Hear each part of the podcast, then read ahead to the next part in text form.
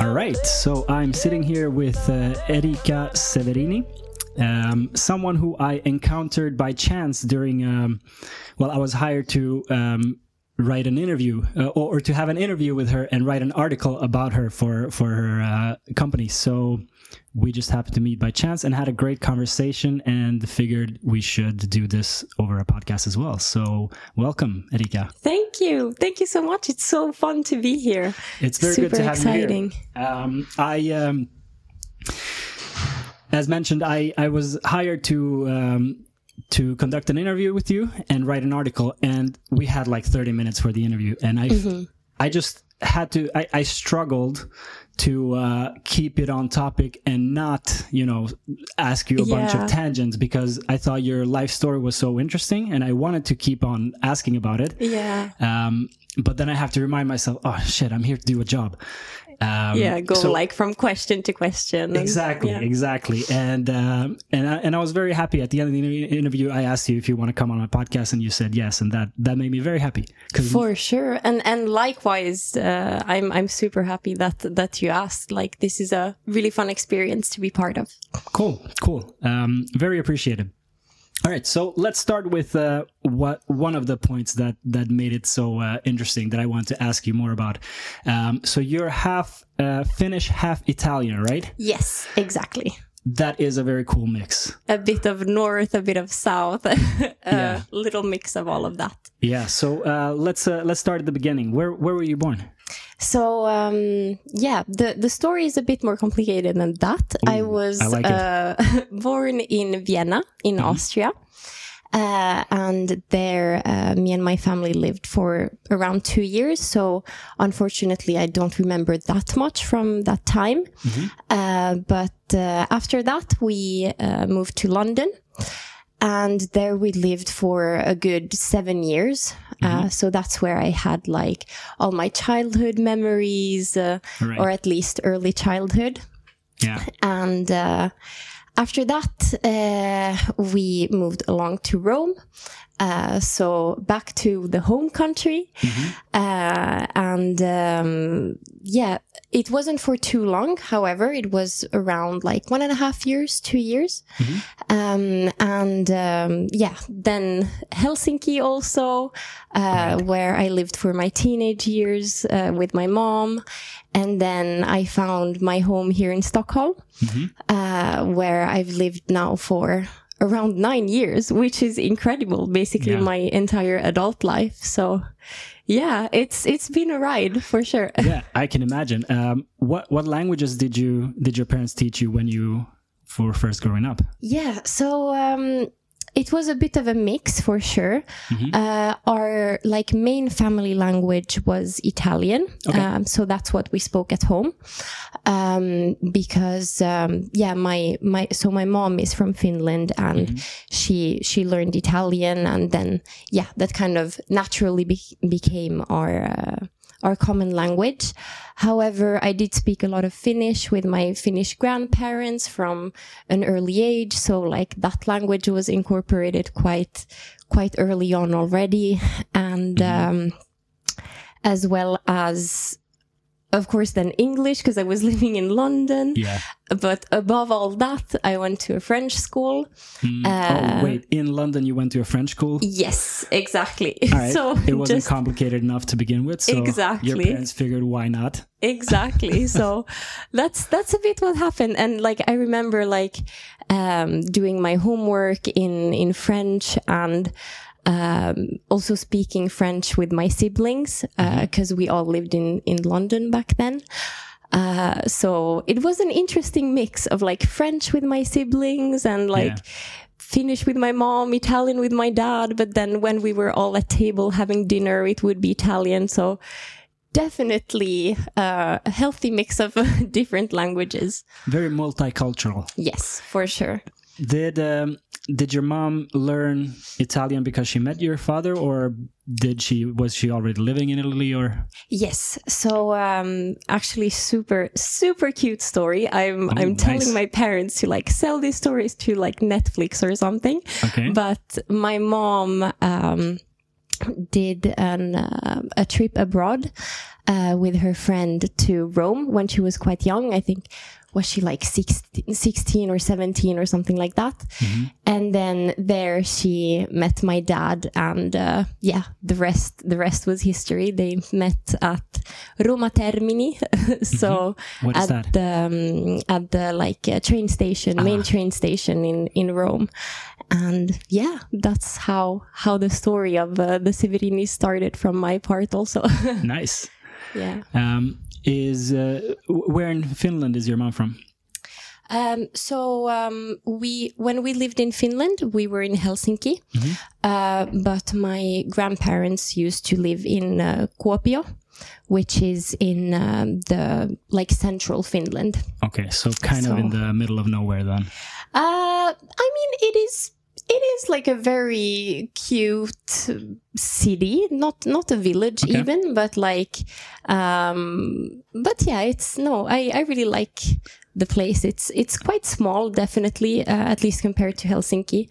Yeah. But uh, yeah, it's a few few hours away with uh, with the train for sure. So it's a bit of a ride there. Got it. Uh, uh, the reason why I'm asking is I can imagine it's a pretty big shift from there to Rome. Then. Oh, absolutely! like that, you can say for sure. For a 16 year old to be like, all right, going to Rome now. That's Yeah. pretty pretty impressive. Yeah, for sure.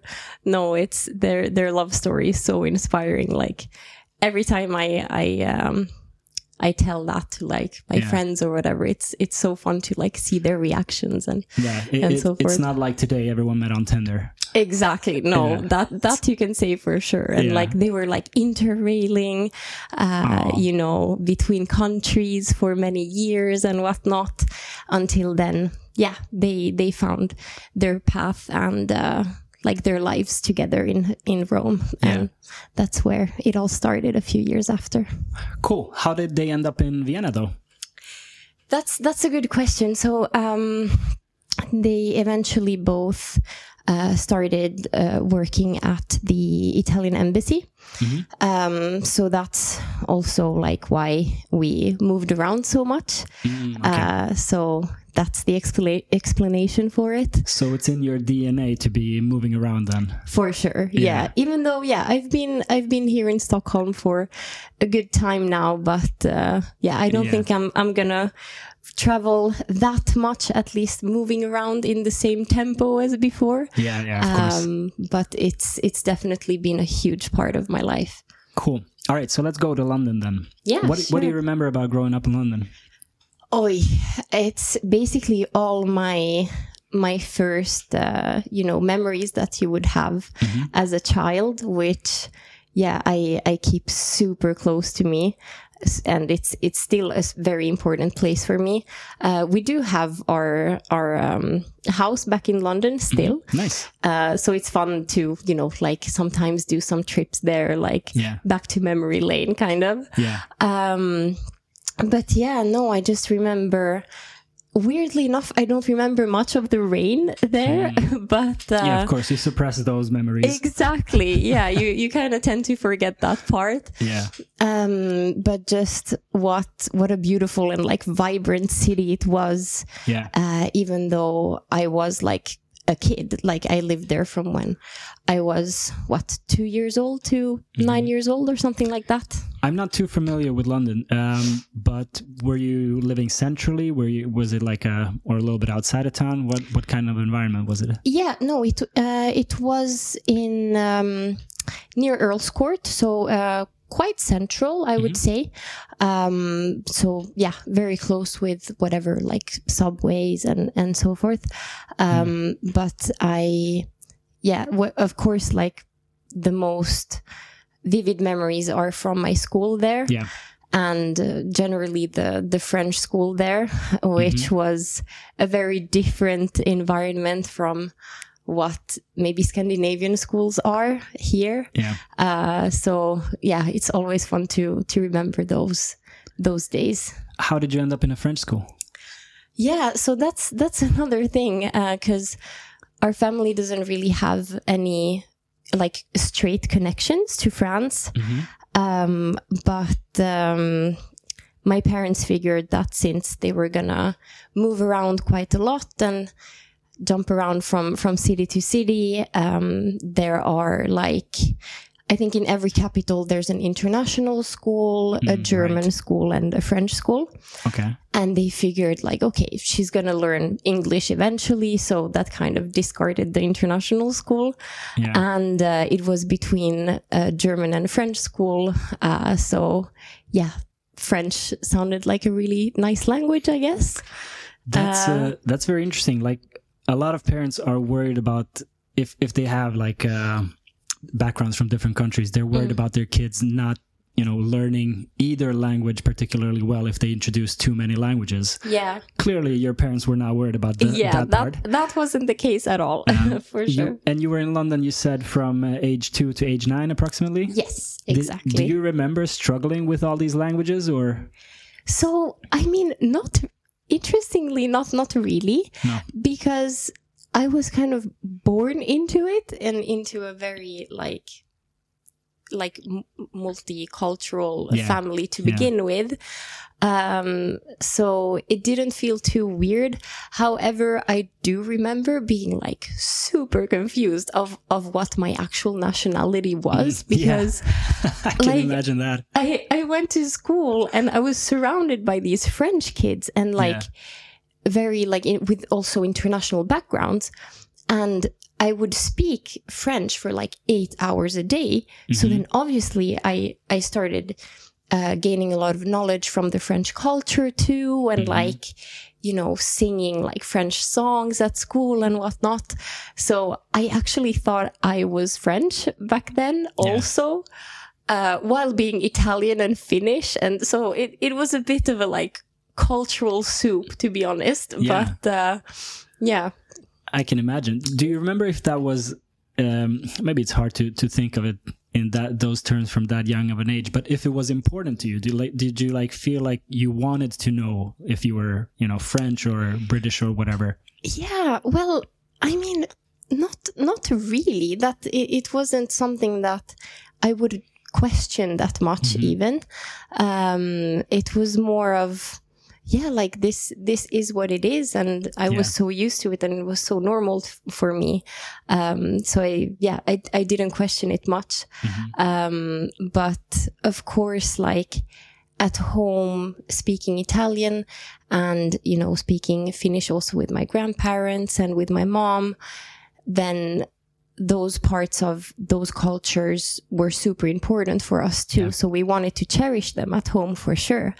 Um, so those cultures were all very, or are all still very important for me and close to my heart. But yeah, eh, it, it wasn't, I didn't feel like it had to be one or the other, but Yeah. it was just a lot of fun cultures to be part of, kind Yeah, of. So yeah, Yeah, you can pick That's and choose your favorites from fa- favorite stuff from every culture, pretty much. yes, exactly. Yeah. It- it's so cool. My my mom has worked with uh, kids of you know all various different backgrounds uh, Oh, her whole life. She's been um, uh, working in a school with a lot of multicultural uh, kids and parents, of course. Okay. And the one thing I, that she has taught me about that is like kids are really good at learning multiple languages at the same time. Yes, it's The- it's incredible, really. Yeah, like yeah, what really. what a kid's mind can do. It's, it's crazy. so cool um, the important thing is like for the parents not to mix languages like if one parent speaks italian the other speaks finnish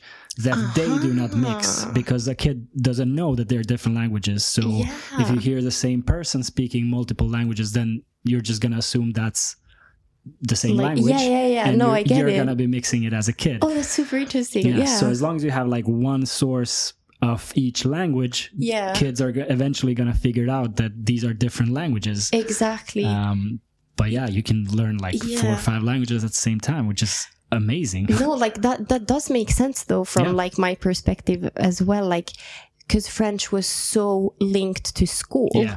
and then not that much at home. So then Mm-hmm.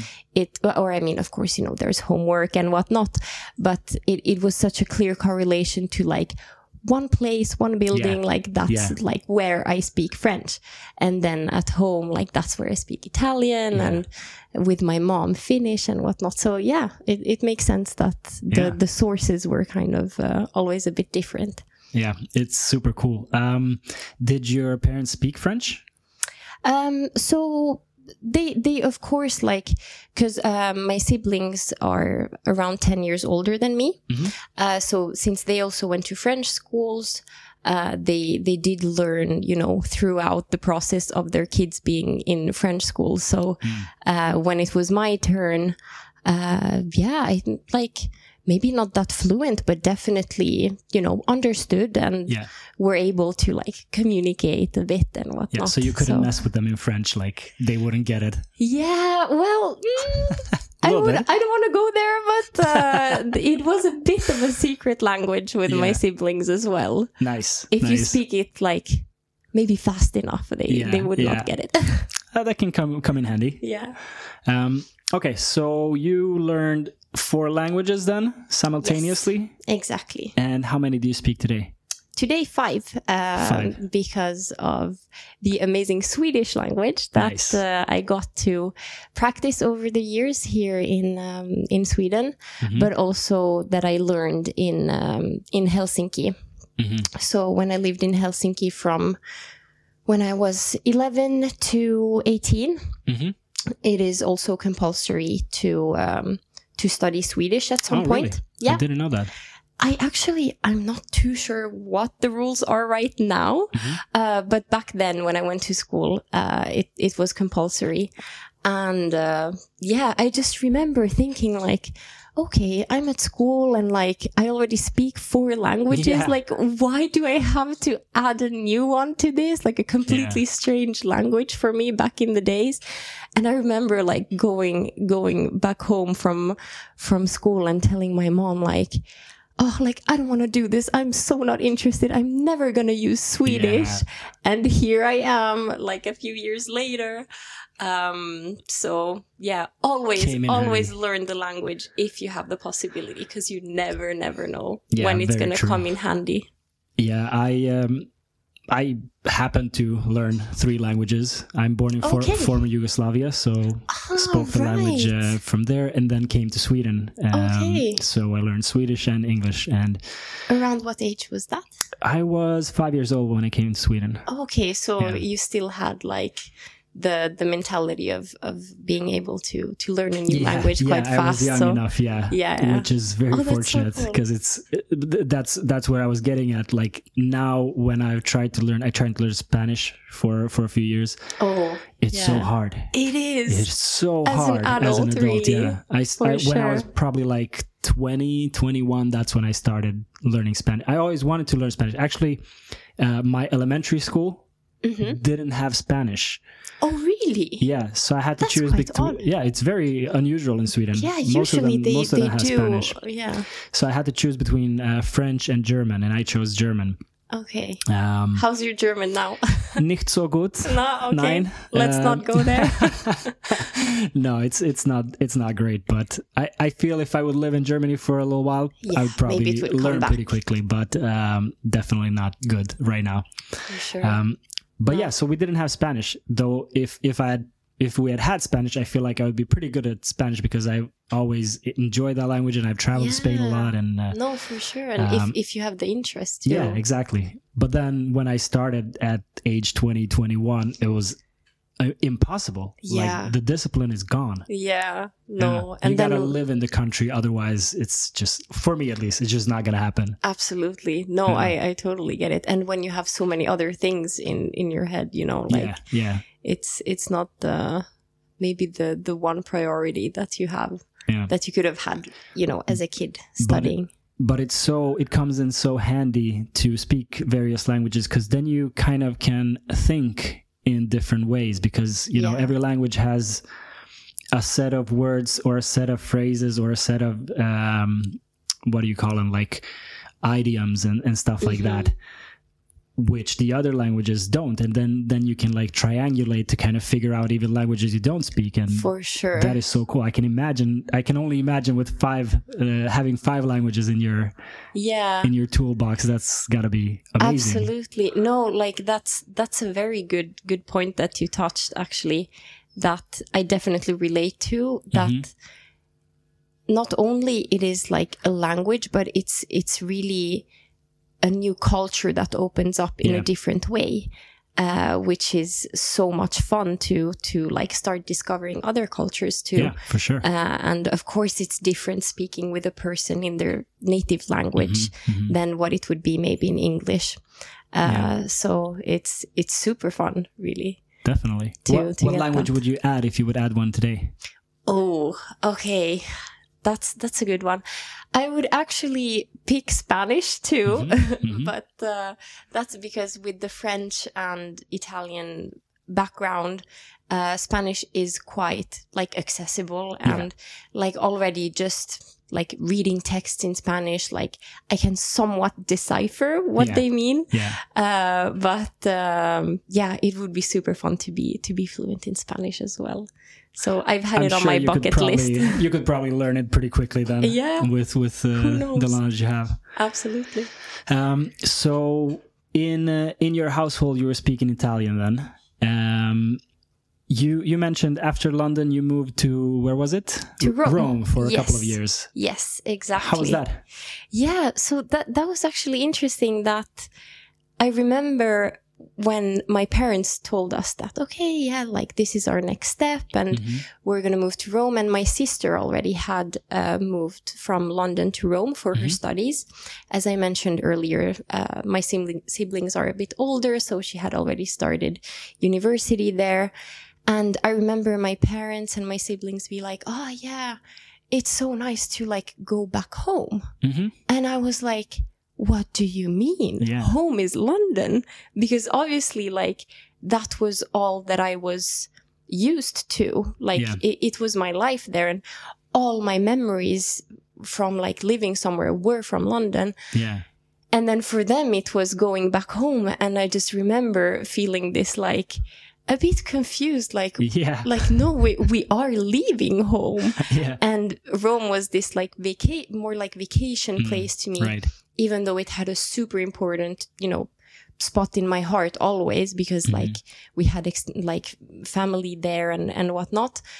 But it was so weird to to think that London, that I, I was like leaving my home in London.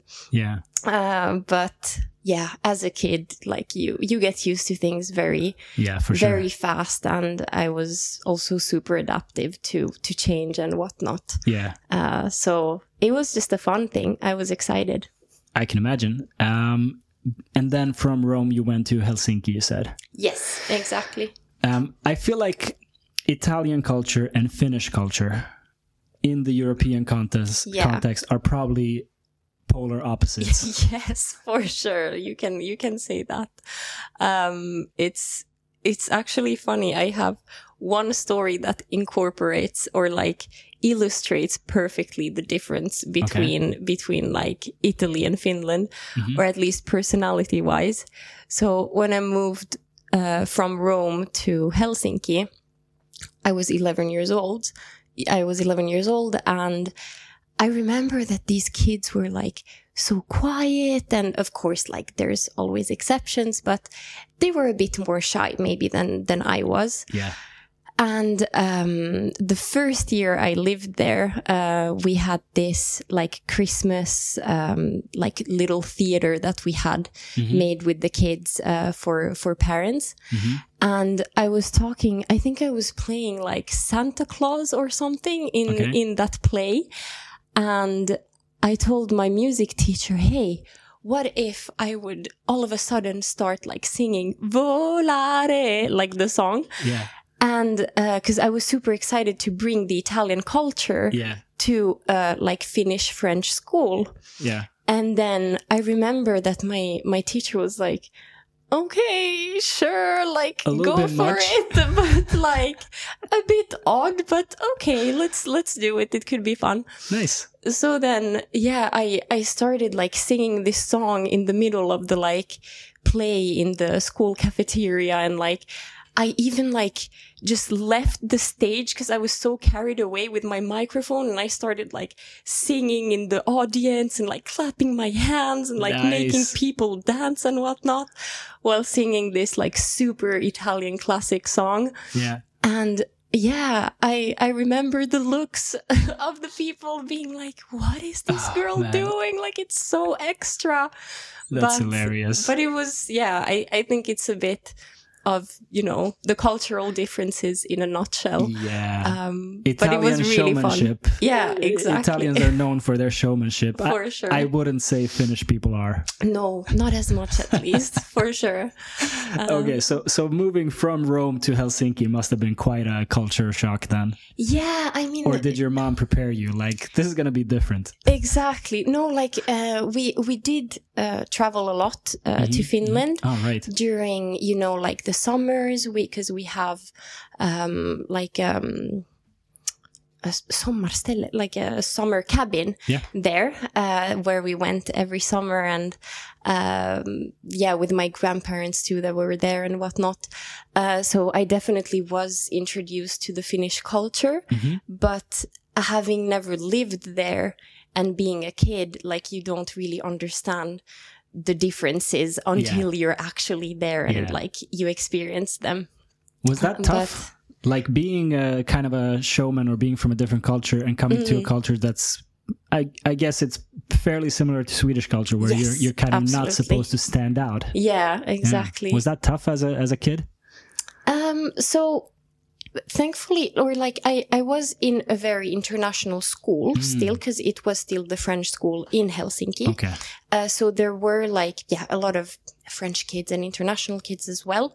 Um, but it, it did take a bit of like adaptiveness for sure. Um, but I, I quickly learned to, you know, the, the, the Finnish manners and, Yeah. uh, the Finnish ways of of doing things, and I wouldn't like to say that I have like a different personality in each country because in the end, like I'm I'm me, like Yeah. with all the different cultures that I have, but um, yeah, it was. It was a bit. It, it did uh, like require a bit of adaptiveness for sure. And what is closest to who you are, like on the inside? Yeah. Are you more Italian or more Finnish? What what feels most natural to you? That's a classic question that I never know how to answer because I think deep down I'm still a bit of the like confused kid, like Yeah. nationality was like, uh, sorry, nationality wise.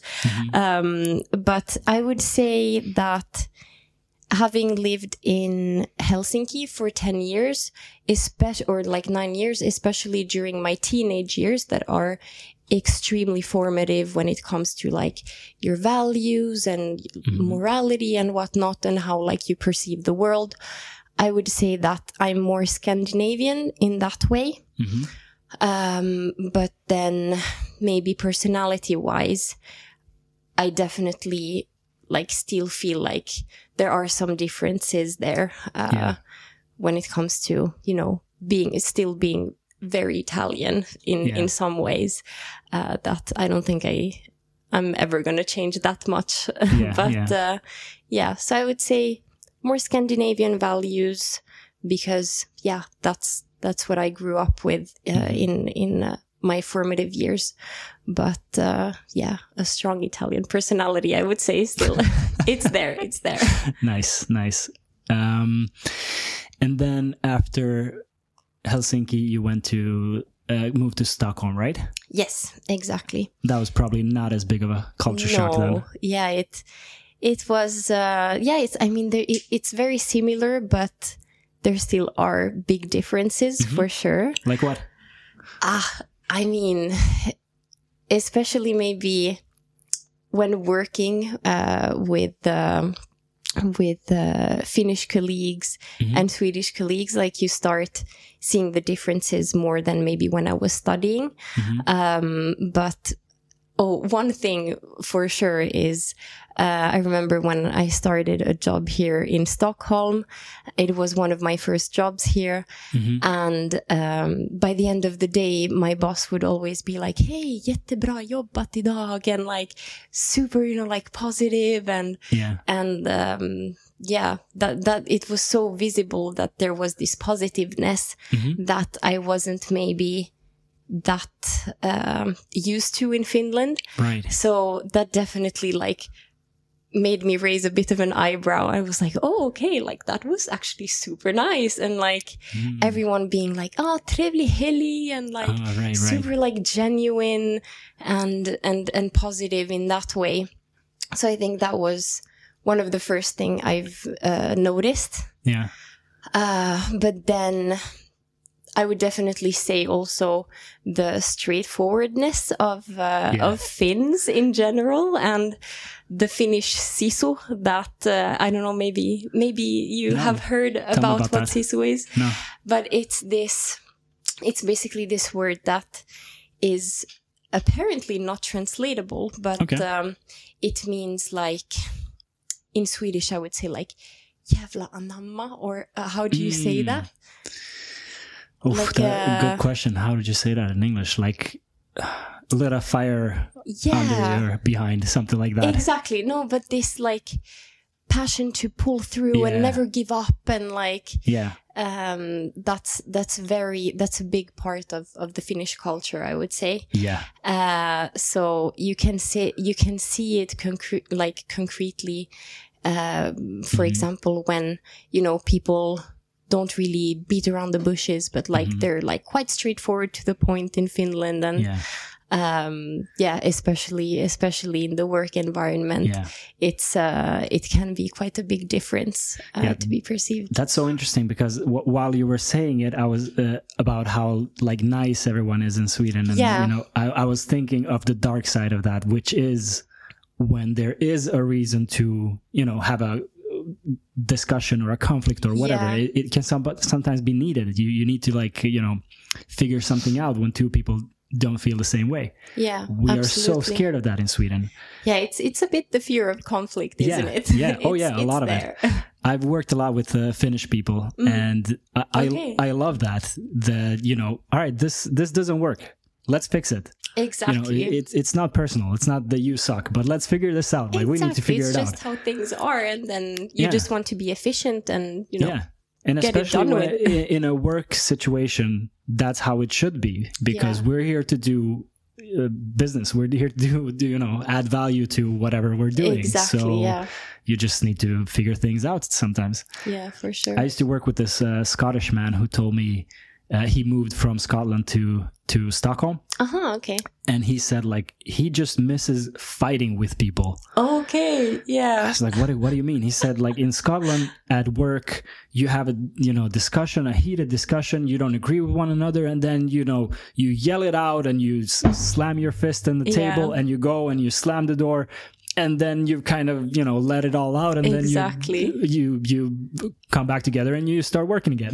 yeah that would be a long talk with hr i would think Oh, yeah. here slamming sure the door here. Oof, that's a that's a warning, uh, Yeah. a written warning here. exactly no but i No, i definitely see that Yeah, yeah. No, I, I uh, think it's it's it's tricky to know what's preferable. I'm Mm. I'm fairly Swedish. Like I've been here since I was five years old, so I'm very Swedish in in in the way I think about the world. But of course, I have a little bit of um, my parents' background in me. yeah for sure Um, it always sticks with you yeah so so i appreciate kind of uh, the balkans are also more like the finns in the finns a, a little more straightforward um but of course the swedish the the the swedish what would you call it niceness Mm, it's very efficient in other areas like if you want to maintain a friendly relationship and and avoid sure yeah. avoid accidentally ruining a relationship of course it's it's good with the swedish way yeah uh, but sometimes you need to have that conflict anyway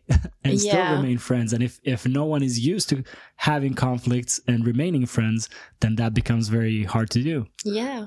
And I mean, I don't know, but I feel like a bit of a conflict, a bit of a fight every mm-hmm. now and then, like it just, it just shows the, it's it's one way to show love to another person exactly too. Exactly as in like i care about you or i Yeah. care about this project like i'm passionate about this so let's let's do it the best way we can um so yeah it is it is there's two two phases to uh absolutely to the story for Absolutely. sure Ju- just being a yes man or a yes woman is sometimes not the nice thing to do. yes exactly Sometimes people need to hear, you know, this is an issue, or you should do thi- this this way, or what, Mhm. whatever it may be.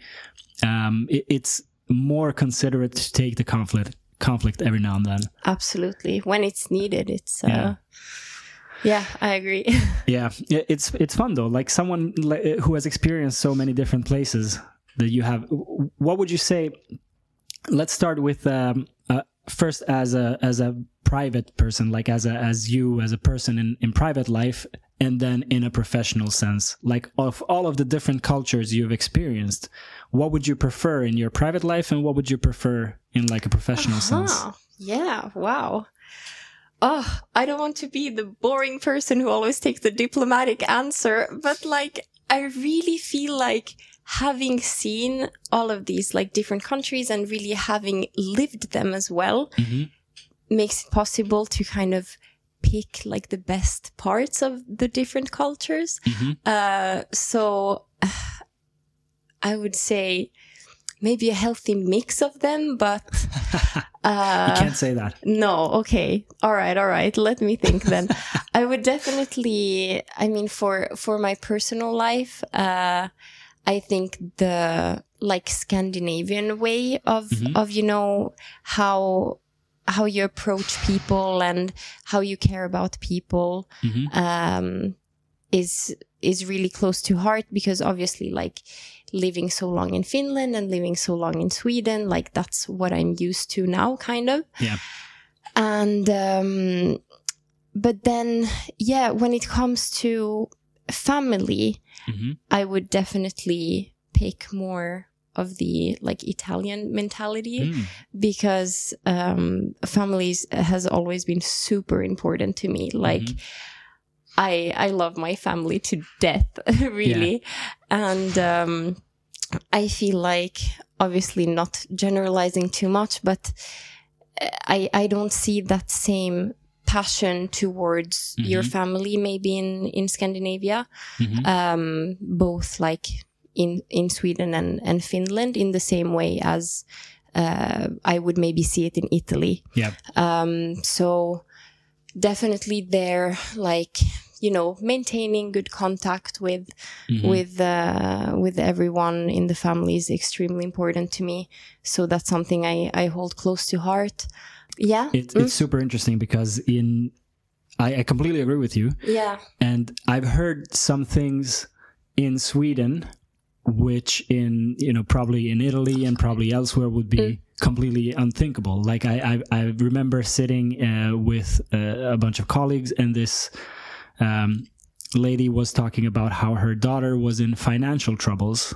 Yes. Yeah. and uh, you know there was some o- owed some money to someone and she says "Ah, soon she'll be 18 then it's not my problem Yeah. and I, everyone so no one reacted no one reacted me. and i was like holy shit that is Yeah. cold Yeah. that is, i couldn't No, I- imagine that I definitely understand, but i i exactly that's that's one of of the like points I had in mind that like Yeah.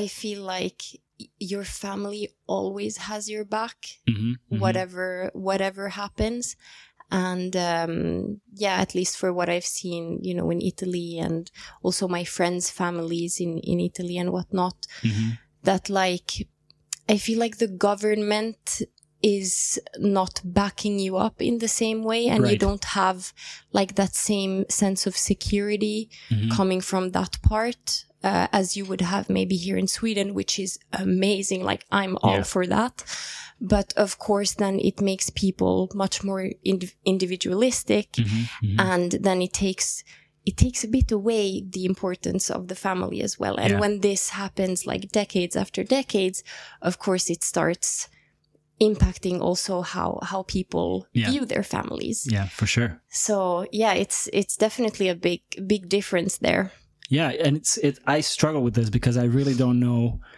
you know what what's good and what's bad here. Of course, Yeah. everyone needs to live their life however they want, and there's you know Swedish people who are warmer than Italian people. There, there's everything. Exactly, yeah. But on a, in a broad, you know, cultural sense, of course, there's a, there's a diff, the, the kind of difference that you talk about, and so I I somehow feel like the what makes Sweden such a great pra- place to live also makes it in other ways not such a great place to live. Mm, yeah. Um, no, and- I, I know. And I I can say the same about the Balkans. What makes, you know, that kind of culture great is also what makes it bad. Mm. Um, so to be more specific, like in Yeah, I'm I'm interested to hear about that part because I I don't have that many Balkan friends, so Yeah, I interesting think to I hear. think it's uh, fairly similar to Italy, okay, yeah, yeah, um, where it's very important. Of course, family is very important, and also like connections um, in general. Like you know, you have to know someone uh, to to. Uh, I don't know, get help with whatever you need help with. People interact a lot more with each other, which makes the culture warmer. You know, people are Yeah. more uh, tend to to um, know more about their neighbors and be there for their neighbors when needed. Yeah, a bit of um, like a different type of community. Yes, if you would yes. put it that way. Yeah.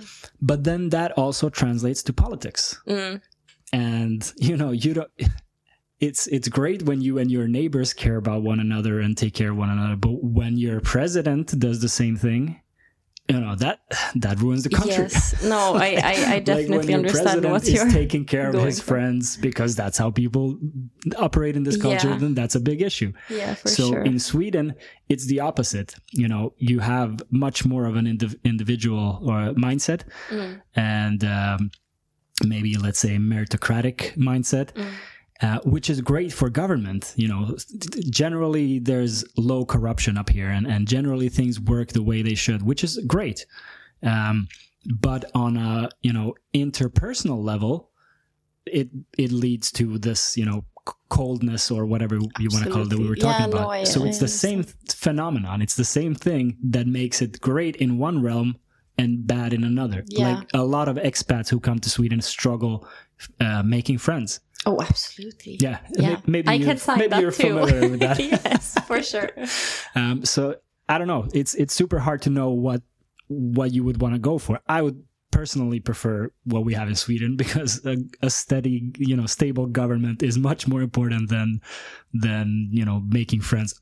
I I, I, don't know. I Uh, get that what sounds you mean, wrong. though. No, no, but I get what you mean because I mean, what about the people that literally do not have family or Yeah. do not have that Yeah. network? Because unfortunately, there's a lot of people like that in Italy too. And then Mhm. what do you rely on? There's there's nothing to rely on in that sense.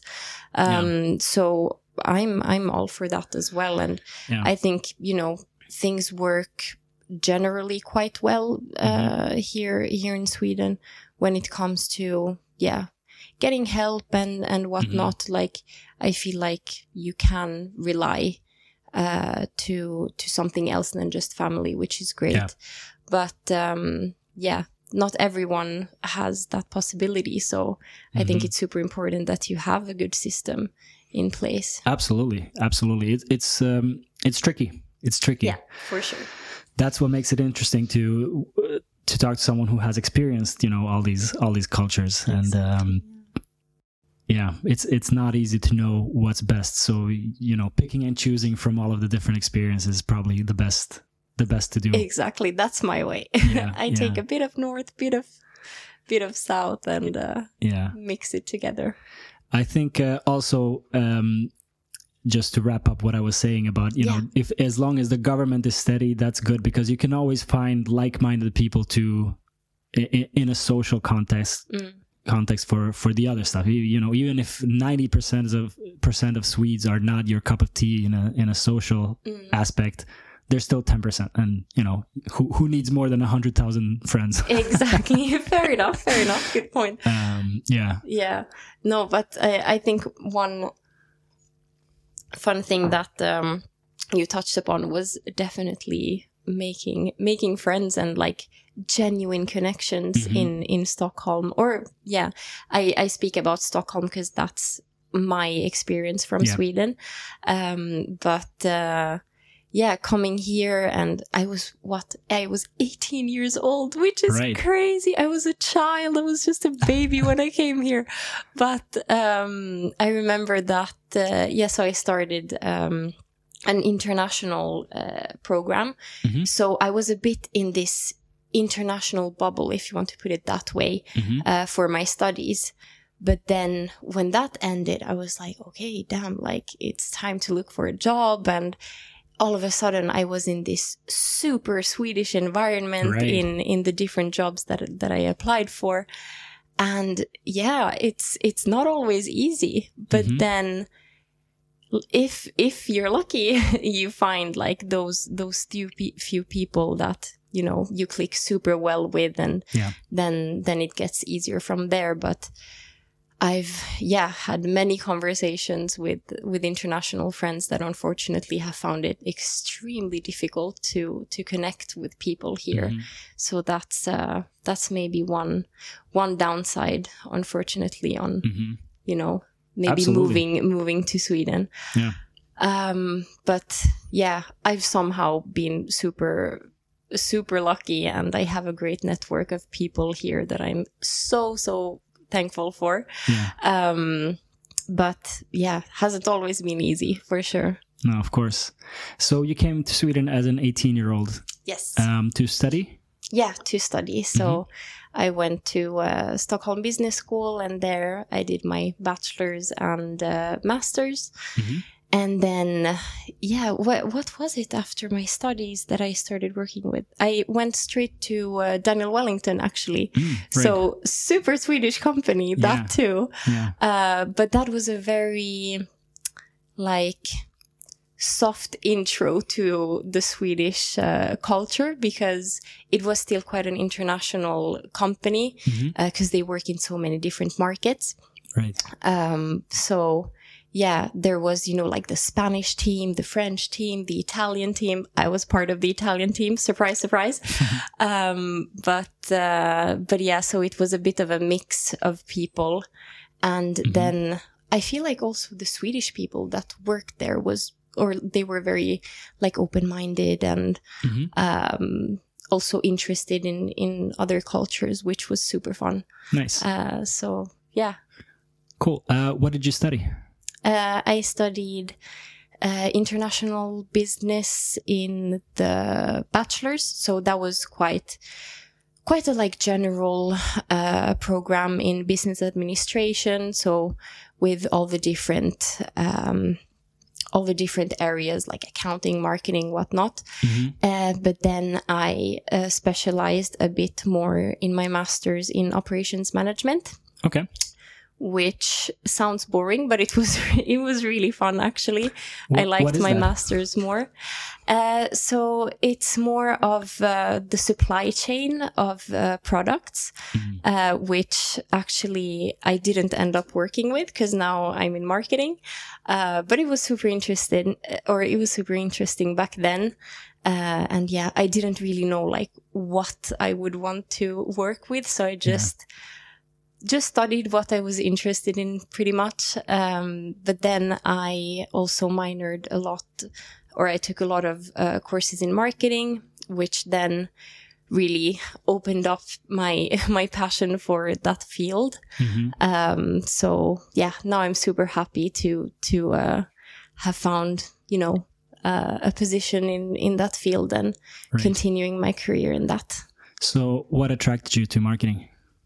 I would definitely say the like um, the mix of creativeness and um, the analytical mindset that you also have to have, Mhm. um, and um, yeah, being being able to mix those two is not something you can do that much in other parts of uh, of business, but um, also being able to um, use the international backgrounds that Mhm. uh, that people have with like working in different markets and and whatnot. I think that's super interesting, and it's something that I've been able to do uh, in in my line of work. So, uh, Cool. yeah, combining all these three elements, I would say. Nice. Um, you work uh, with uh, what's called paid search, Mm. paid search results. So Yeah. the top results on Google that are that are paid. I guess other search engines as well, but who Yeah. cares about those? Yeah, it's pretty much Google. Let's be honest. Yeah, They they they run the planet when it comes to that stuff. exactly, exactly. Um, for sure. Have you encountered um, AI search at all? Yeah, it's uh, it's actually been um, incorporated incorporated quite a lot Mhm. uh, in in the job that I'm doing every day. Mhm. Uh, so uh, one example that comes to mind directly is um, a big part of of the job is is writing copies. Right. So like writing the actual ads that you put on Google. Mhm. Um, and naturally, like you have to be quite creative and get creative with, you know, what, what type of communication you put out and whatnot. And, uh, yeah, ChatGPT is, is a Mm. great tool for that as well. Like when you, you kind of hit a wall and you don't really know which way to go. Um, it's, it's fun to, to use that tool. It comes in handy. Absolutely. Yeah. Yeah. To get a bit like out of your bubble and like get Yeah. other ideas, I would say. Maybe for you, even as a copywriter, like a, or Yeah. is it a copywriter? Yes, yes. Yes, exactly.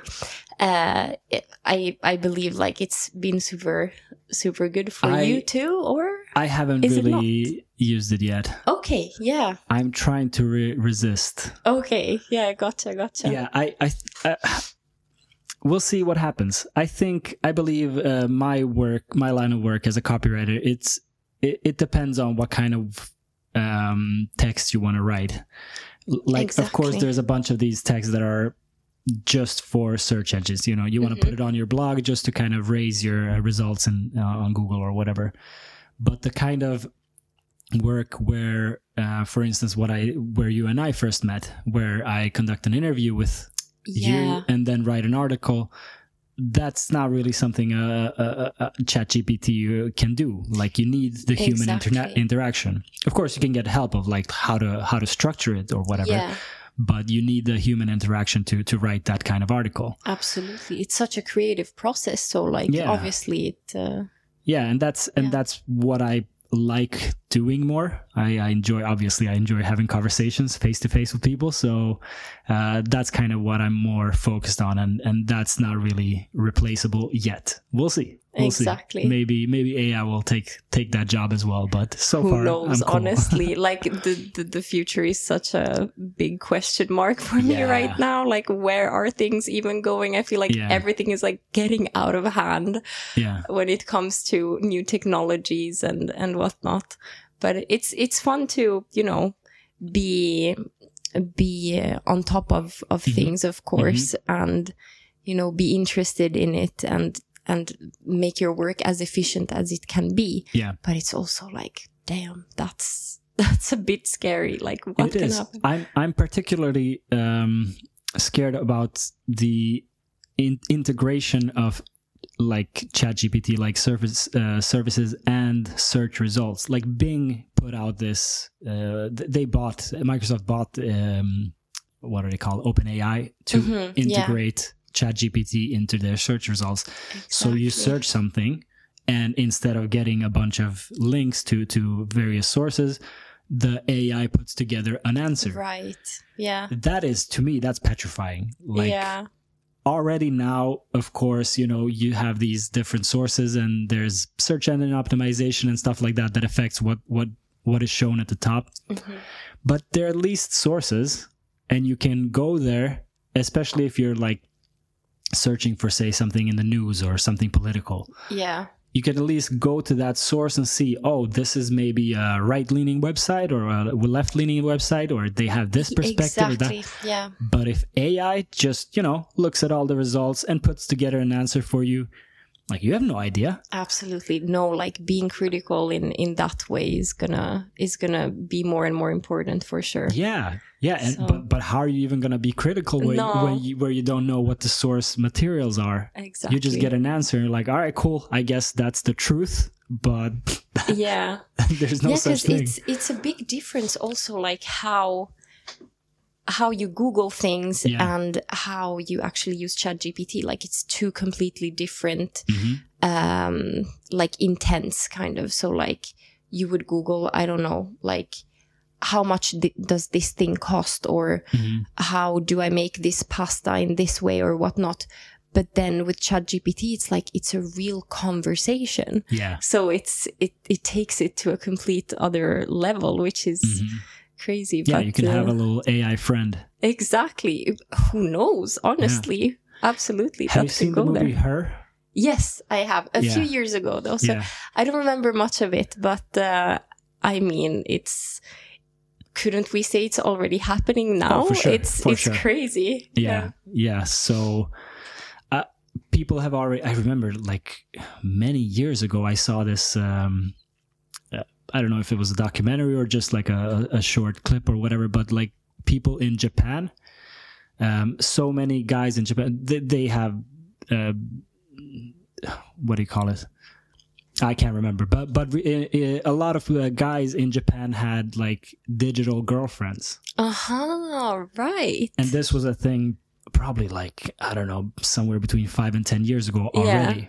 yeah, yeah, yeah. Um, because there's, uh, yeah, people don't date. Uh, it's the, the culture has gone in that direction. Like there's, they have, they don't, they don't make a lot of babies. They don't have, you know, real relationships. There, Yeah. There's a lot of that going But on. I mean, also with the workloads that they have, yes, like it's yes, uh, exactly. So it's it's the, It's a problem the, for sure. The country where something like what happened in her, the the movie with Joaquin Phoenix, could happen. exactly. Yeah. And I haven't looked into this in a long time. I'm sure it's already happening because they already had digital g- girlfriends, like Tamagotchi girlfriends, back back like ten years ago. Um, and you know, it makes sense because if someone Mm. is lonely and can have you know a partner to to talk to in in that way, who is to say that's wrong? You know, exactly. Yeah. go yeah, for it. I mean, if that that makes your life better, fine. But it's scary as hell. Yeah, for sure, for sure. Yeah. No, but it's uh, yeah. We'll we'll see where things go. I feel like it's so difficult to even expect how how things are going to turn out in the like next two years. I feel like Yeah. everything is going so fast that it's just who can keep up with this anymore even and especially with AI it's it's so clear that it's such a like crucial new technology it's a bit like when i don't know internet Mhm. became a thing or when phones like did whatever like um um mobile phones were a thing Yeah. or whatnot it's it's such a crucial new important technology that we're just really scraping the surface of Yeah. in what the first year that it's been you know out there for the public Mhm. so yeah it's it's crazy to think what repercussions it's it's going to have Yeah. exciting but also a bit scary not Yeah. gonna lie Yeah. We're in a position where looking like, I don't know, 10, 20 years in the future, it feels like it's equally possible that we're to reach some kind of like utopia, tech, techno utopia, mm. where so many of our problems have been solved by, you know, incredible artificial intelligence which can you know cure cancer and you know figure out how to Yeah. travel faster than the speed of light and you know all this crazy stuff. Yeah. like it's imaginable. And it's completely imaginable that like we're, we're gonna be back in the stone age in 20 years. Exactly Bo- both feel like viable options at this point. Exactly.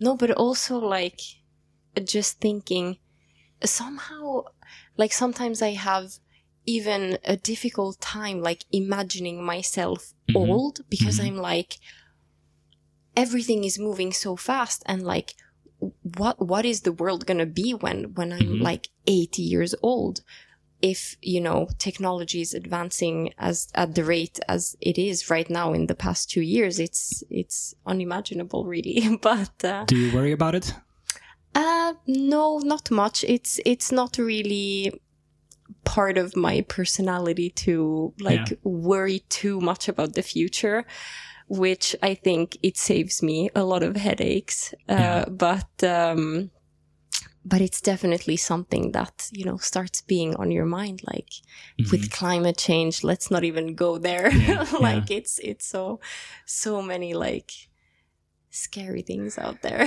I always think like no matter how great the challenges seem today, Mm.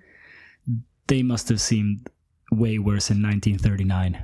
Fair enough. Fair enough. That's Yeah. that's a very good point. Yeah, so I, I always think like, yeah, this this is to us it seems insurmountable or or unimaginable to, you know, get past these issues, but we have gotten over horrible things as a species. Like we Yeah. we we gone through some crazy power centers, some crazy, you know, Absolutely. technological changes in the past.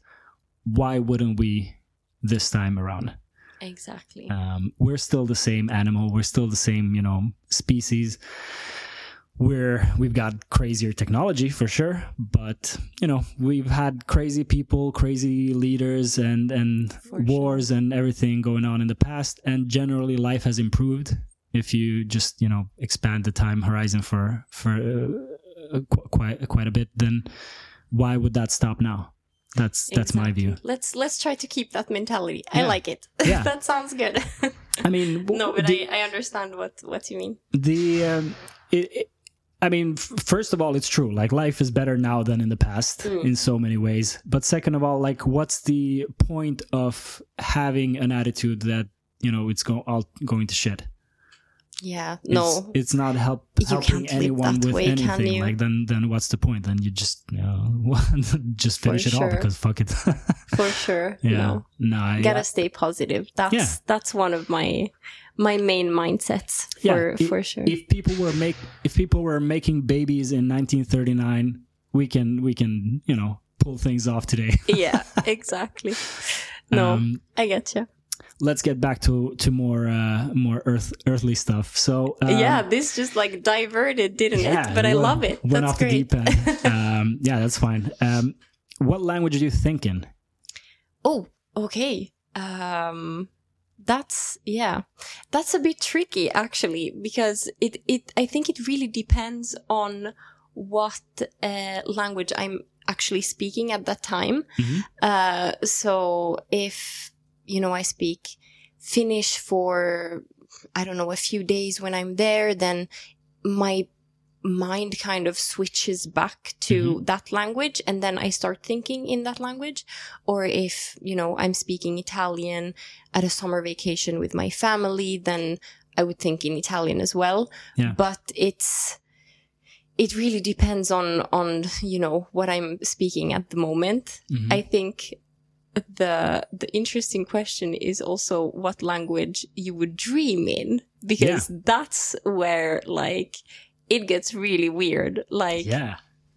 because yeah dreams in general i think it's it's such an interesting Mhm. uh topic but uh just i know that like i wake up in the middle of the night because i have like very vivid dreams too so yeah it's it's a bit of a double-ended sword though Yeah. because it's great when it's nice dreams but Yeah. then when it's nightmares it's like oh all the horrors but anyway so i sometimes like wake up in the middle of the night and i don't know like nudge at my boyfriend and i'm like hey hey and i start like speaking very like passionately in italian to him and he's like what the hell is happening what is this like italian demon lady like talking about and it's um yeah it's it's kind of funny but um it's definitely a mix Yeah. because I think my my whole life has been such a big messy mix Yeah. of languages that that's kind of where my brain is wired to Mm-hmm. nowadays.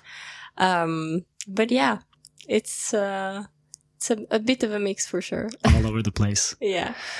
so have you always been a vivid dreamer I mean, yeah, like since, like, I still remember dreams Mhm. that I've had when I was like eight years oh old. that's so cool like, it's, it's kind of funny. Like, sometimes when I go to, to sleep, I'm like, oh, cool. Like, it's movie time. Yeah, like, let's see whatever my mind makes up yeah tonight, you know? And I love dreaming, especially when fun. it's something intense, vivid that you remember. I, I love it. It's crazy. For sure. No, but like also, I don't know, like waking up in the morning and usually the first thing I tell my boyfriend is like, okay, yeah, good morning, good morning. But you know what I dreamed about tonight? you know, like story time. Here Yeah. we go. Uh, no, I think it's super fun. And, um, yeah, good luck to, to my therapist if, if I'll ever get one Yeah. to kind of decipher what all of this means. But, Are they completely like nonsensical your dreams, or um, or do they make sense to you? No, so very often they're completely out there. Yeah. Like I don't even know how my mind makes up these things.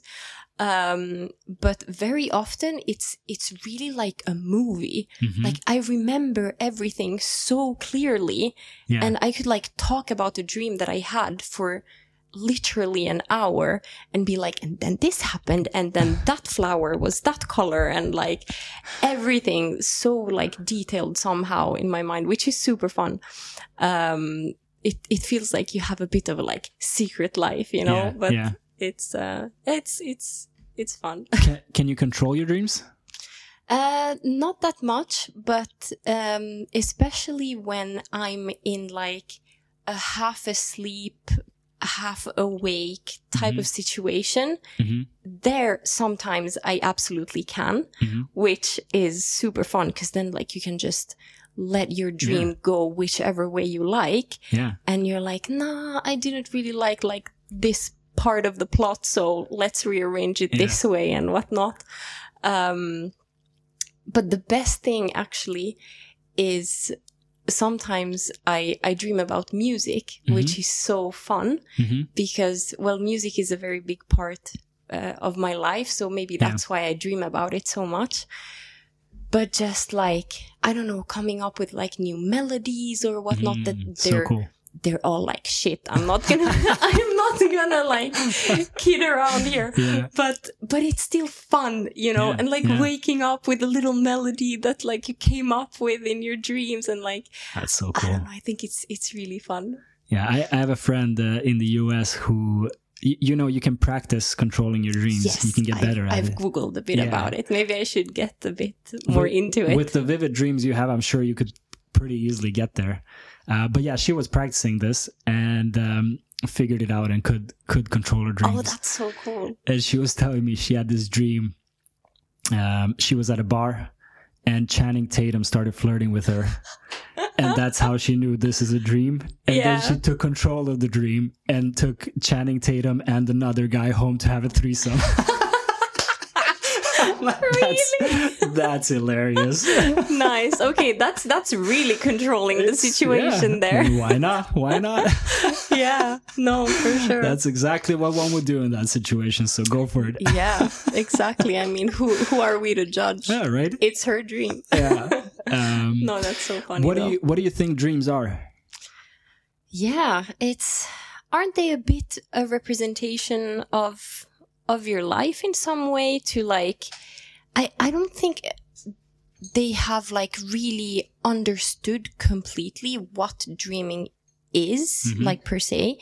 Um but I would definitely say it's it's a way to to cope with reality also Right. and like you know go through grow, go through different happenings in your life and maybe and like unconscious way for your brain to to cope with all of that.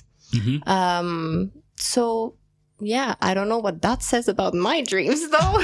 Maybe we shouldn't go there.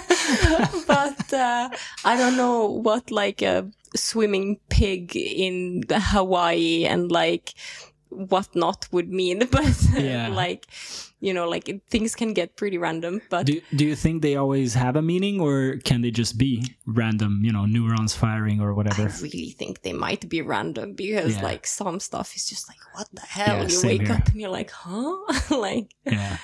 but yeah but many people do find like kind of like stretched out meanings for or, or at least in, Yeah. in my perspective you know stretched out Yeah. meanings of of what things are in dreams and whatnot um i'm sure there's like something behind it i'm i'm not that you know i haven't looked that much into it to Mhm. to have a clear opinion but um but for sure i don't know like i remember one recurring dream was um, wolves. Okay. Yeah, that I had like somehow nightmares of wolves, and like I don't know what what that could be, but like when it's recurring, I think that might definitely like hmm you know say something about like I don't know being stressed or whatnot or Yeah. Yeah. a classic like your teeth falling you know in your dreams that's such a clear correlation to uh, being in a stressful moment in your life and Right. Um so there's i'm f- for for sure um like believing that there are some correlations Yeah, it but can be a little bit of both. Sometimes they mean something, sometimes they don't. For me, it's cats. Oh really When I'm stressed, I, I dream that a cat bites me and No. doesn't want to let go. And I'm like shaking it off, like, get off me. oh that's horrible though nah, I mean, I like, Oh. I like cats. Do- so but you like cool. cats okay Yeah, yeah. ah so that's kind of weird But Yeah. yeah No, okay I don't. okay It's been a while now since I've had it, but but that is like the only recurring dream that I can think of, and it's usually when I'm stressed. yeah yeah The cat just grabs a hold and just doesn't want to let go. I have to like, yeah on, get off. I've actually I've actually lived that in real life Oh, yeah? though, so Yeah. I can imagine the stress. Yeah. I remember I was at a friend's place and they they had like so many kittens, and this kitten literally like attacked me from like when I was going downstairs or whatnot. And it was like hanging on my thigh with like, you know, like Mm. So clawed into me. I was like, what the hell is going on? But yeah, I can imagine. Yeah, and you It's, don't um, want to like a bit you- stressful. You, don't want to like punch a kitten either. No, so- exactly. it's You're a like, tricky situation what to you be in. gonna do? no, but I love cats and and animals in general. Yeah, Someday I'm gonna get get Someday. a pet. Yeah, yeah, yeah. cats are adorable. I like cats much more than dogs. Oh, really? You're a cat Yeah, person? yeah. Okay. I like dog. I like all animals, but but dogs are just too too like. If if a person behaved like a dog, Mm. you would you would have issues with that. Mm. Like you leave the house, you come back a minute later. Oh, welcome back, welcome back, welcome back. You're like Jesus Christ, like chill out. relax. Cat is yeah. more like you know sup. yeah. It's it's I more chill appreciate for that. sure. Yeah, Maybe an easier pet too, for sure. yeah, probably. But yeah. Um, you mentioned music. yes. Tell me about that. Um In which way is music a big part of your life? I mean, I think it it started for sure when I was a kid and we had so much music uh, in our house. Um, my grandma was a piano teacher, Oh, nice. and uh, so that came from like my mom's side. Mhm. And yeah, my mom also quite musical and and whatnot. And then yeah, every time we went to Italy for like vacations or whatnot, I remember so vividly like sitting around the table and Mm-hmm. my uncle just randomly started like playing the guitar and my dad joins in and then my grandma started singing. Like it was very very present in Yeah. in our house always. And i think that kind of stuck with me hmm uh, for for quite a while then, and uh, yeah, no, but just everything uh, from from uh, a musical side when it comes to you know playing the guitar, singing, and hmm uh, just generally generally also researching artists that you're passionate about to like understand their history and like where they came from how they made it and Yeah. what personalities are behind these amazing songs Yeah. uh, i think it's super fun to Yeah. To to have a look at Totally. I, I have the uh, I have a similar situation in my family. My dad is very musical and oh, okay plays the guitar and sings and he's really really talented and yeah uh, when we're down in uh, former Yugoslavia there's a lot of that like people just you know Yeah. spontaneously grabbing an instrument and a lot of you know singing and, and, and stuff like that like Uh, your own little musical going on yeah, yeah, and fun. and I didn't even realize that that, that it's something I miss here in Sweden. Mm-hmm. But then one year I was in Poland visiting some friends, and you know there were two guitars there, and people my age, like like I'm used to it being my dad and and his friends. yes yeah But for the first time, I was around people my age who did the same thing. Someone just brought up a guitar and they all started, you know, singing Yeah. and and and playing, and and I just loved it. And yeah, it's just something I don't have here. Yeah. Um, it it doesn't feel as common to to like the spontaneity. Maybe that's For part of the culture stuff that we were talking about in the past. Exactly. Yeah, like Yeah. spontaneity in in the general picture too. yeah, true, true. So you play the guitar, you sing. Yeah, I mean, I'm not a pro by any means, but uh, my dad taught me uh, Mm-hmm. when I was, I think I was 14 when I started being really passionate about it. Mhm. Uh, and I remember that one music class where they were like, okay, like now we're going to learn some chords. Yeah, And I was like, hell yeah, It was like super interested and like stayed there for hours after the Nice. music class to just like get them right and get it started. yeah, And yeah, no, now it's just more like whatever song I'm into, I would just Google the chords and Yeah. and go for it. yeah, Um, but it's uh yeah, it's it's just such a freeing feeling Mhm. and in some way it's it's like my type of therapy Yeah. where I just lose myself in the music for for hours on end and I don't Nice. even realize it. Uh, so it's it's something that's super important for me for sure. That's uh yeah, it's the same for me. I, I also play the guitar and Oh, okay. when when I can't sleep, that's what I do. I get up, play the guitar, sing a little bit, you know, just kind of get my mind off of things Exactly, and go yeah. back to bed. Uh, do you compose your own music? Uh, I've done a bit of that, but uh, that was more uh, in my early 20s.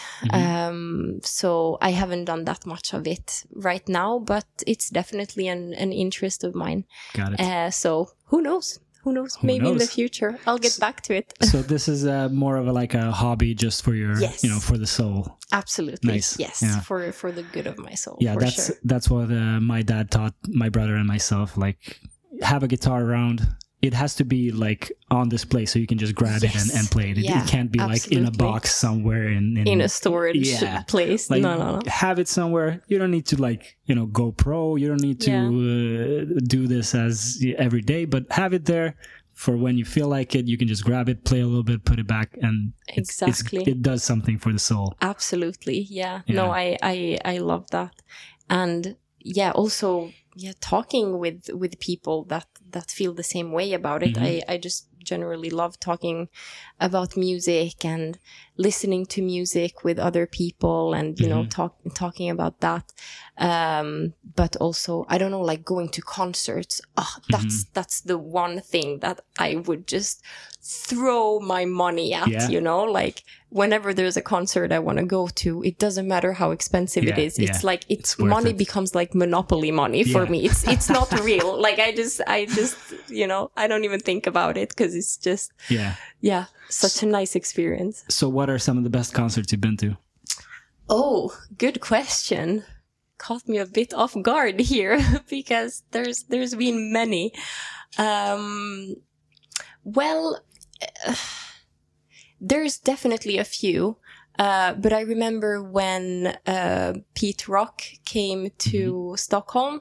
Uh, he's um, a 90s like hip hop artist, Mhm. and he was playing at Debaser Mhm. and I hadn't, you know, like listened maybe that much uh, to like his music beforehand, but we went there with a friend of mine, and I tell you, like the the vibes there were immaculate. Like nice everyone like stashed like sardines there, just like vibing in the same way to the music and yeah and um, you know it, it was just such an amazing feeling i i love hip hop concerts or Yeah. gigs for sure because the energy is unmatched there really um so maybe maybe those types of concerts but then obviously then like um more uh, rock concerts for example arctic monkeys Mhm. or whatnot because they just came to stockholm nice. uh, a few few weeks ago, and uh, just seeing what people can do like with their instruments, yeah or like John Mayer even when Yeah. he came to Stockholm like five years ago. I remember I had no one to go uh, to his uh, gig with. Mhm. So I was a bit torn, like, ah, but feels kind of weird to go to a gig by myself. Yeah. Like, how is this gonna end, or like, how how's this gonna go, really? But it was the best decision ever. Oh yeah. Like, I was so immersed in the music. He's such a talented musician Mhm. all around. So it it was just magical. So I'm I'm so happy Nice. I went. So if you're thinking about going to a concert alone, do it. It's it's so much fun, even Cool. if it feels a bit scary. Um, has there ever been like a disappointment? Any any concert you've been to where you're like, ah, didn't li- live up to expectations? Honestly, no. That's like awesome. it's it feels a bit naive to say, but like really every concert I've been to has brought me something. Yeah. Uh, and I've I've also often went to concerts that um, where I didn't know the artist that Mhm, well even or that I didn't know them at all. And it was just a friend who's like hey tag along to this. And I'm Yeah. like why not? And even that brings me something Yeah. even if it's not like my type of genre or whatever. But I think every concert experience has like somehow broadened my like musical knowledge I would like to think it that way Mhm, mhm. uh, so For sure. yeah, yeah, and the energy that, Yeah, that you see at a concert. Uh, wh- when you mentioned hip hop, I, I really I thought of um, I I really like Kendrick Lamar, Oh yes, Yeah. yeah, and I saw him both times. Well, maybe he's been here more times than that, but I saw him when he was in München Bryggeriet, which is like a small venue, and then I Oh, saw him when he played in the Avicii Arena, which is huge. yeah, And there, I really felt like the München Bryggeriet one was way better absolutely. because it's so imagine. close and you know for one person one rapper to fill out the entire Avicii arena it's it's kind of hard like you know you you need to have a lot of energy for to sure. to fill out such a huge arena uh, but when when it's you know near when the stage is right there and everyone is packed like sardines like you said hip hop is just amazing It's it's magical, Yeah. isn't it? yeah But w- what about you? What are some of like your uh your favorite concerts or the concerts that have like at least like impacted you? yeah I would say. I would I would have never thought that I would say this Um, But before I actually went there, but Skrillex. oh, okay. It was insane. Like I've never experienced anything like it in my life. It was in, just in what way? It's just like musical madness. Yeah. Okay, that's a good way to put it. Yeah. yeah, yeah. I don't know if you have listened to Skrillex. Yeah. um, he builds up these you know mad drops and this was a, a, a festival with i don't know 30 40000 people Yeah. And you know what's gonna happen like he builds up the drop and then he drops it but but doesn't matter like every every drop all these 40000 people just lose it Yeah. No, so that's the energy wild. was just ridiculous and you know it, it, he had he did this tour where uh, they put a lot of effort into uh, the stage the lighting the the uh, like it's a big show. huge So it's huge yeah. and he had like his stage looked like a spaceship so he was in a spaceship Oh, while he was Yeah. uh, performing and i could i just couldn't imagine a dude with a laptop you know dominating a stage but he did he Yeah. really did he, i don't know what he does on his laptop but he does something something but then he's like you know there. jumping around and and and getting everyone hyped up and it was amazing it was really amazing which Yeah. was completely unexpected um That's so, yeah, fun definitely Skrillex. He also uh, ASAP Rocky was at that same uh, festival, though. And he had been he had performed uh, prior to that.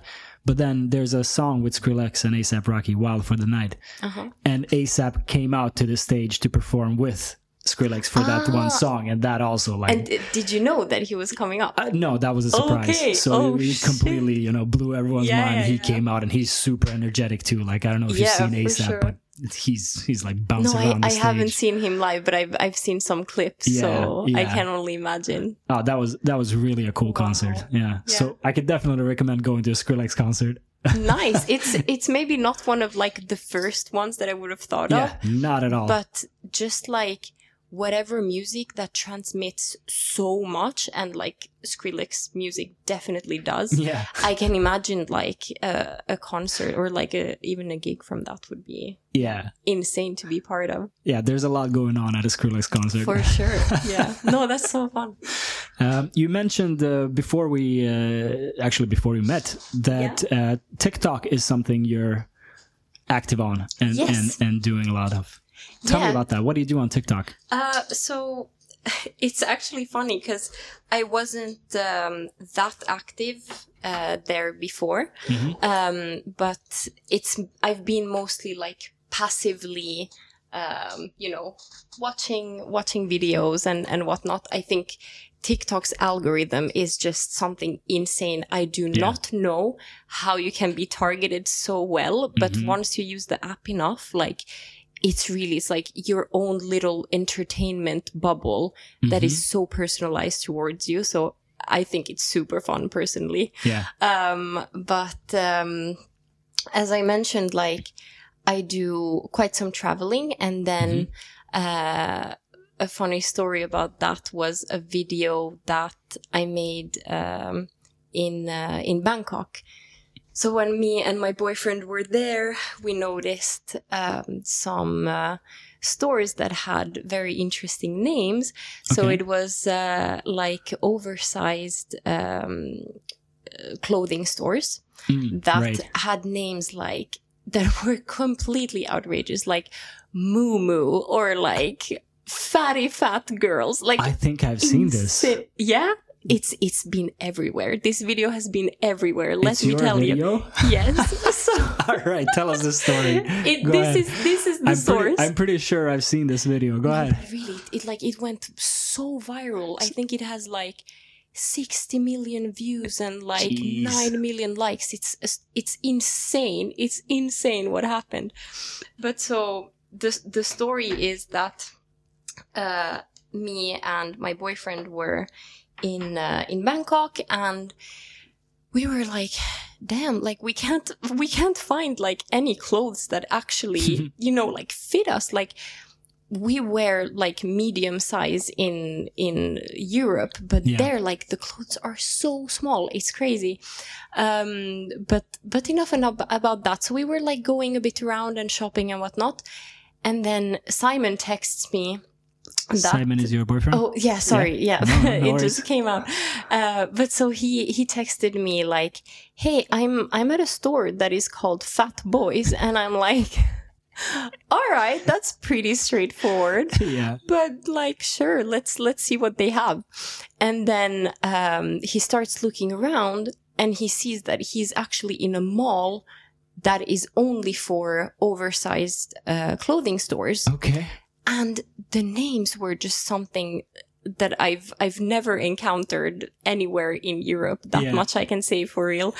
Um, and um, I I joined him and we went around and I was like, okay, like we have to make a video about this Yeah. because no one is talking about this and these names are just incredible. Like it was so outrageous that it was just straight up funny Yeah. to like walk around and see like fatty fat girls moo moo and like oh the best one is love calories like that was Nice. just something you know like how more straightforward than that can you Yeah. be i don't know but then uh we started taking like clips of these of these stores and uh, we clipped it up together. Then when uh, we came back to Stockholm, published it or Uh-huh. posted it, and we really didn't think much about it. Like I had like 19 followers on my account and maybe three videos that I had posted from before that had like five likes each. And um, yeah, we posted it. We thought it was like freaking hilarious. Like we Yeah. were laughing in tears when we were doing it Yeah. and then we see that oh like yeah it's it's going pretty well like we had a few like i don't know maybe like 20 30 likes or whatnot and like people were actually commenting and like there was some like engagement there Mhm. and then we went to bed because it was kind of late and then Simon is like, "Hey, let's uh let's guess how many likes this video is going to have in the morning." hmm And he still has it written up in his notes. We wrote like I think we wrote like 400 likes or something like that. Yeah. And in the morning, he wakes me up and he's like, Erika, the, the video has like 200,000 likes. Holy shit. And I'm like, what the hell is happening? Like, what did we do? And it just got exponentially like crazier by the hour. It was insane. I think by launch, it had like 5 million views and like, my coworkers came to me asking, is this your video? Like it's everywhere. They made like a Reddit thread about it and whatnot. It was just wild. So That's yeah, crazy. that's so, the story about that video. so you said it's like over 60 million views now? right now, yeah, over 60 million, which is just. Can you even understand how much is 60 million Yeah, that's people? Like it's I cannot even start understanding that amount of people. Yeah. It's just wild. Um but yeah, so then um I I was, you know, publishing or like writing about it on my social media and whatnot, Mm-hmm. like, hey, like, haha, this happened Yeah. um because i'm i'm not a tiktoker or anything at all Yeah. but you know it was just this one crazy This is video your, that your went first out like viral video. You've yeah never done absolutely anything like it. Okay. no so then um then i started being in contact with newspapers about Oh, it too wow.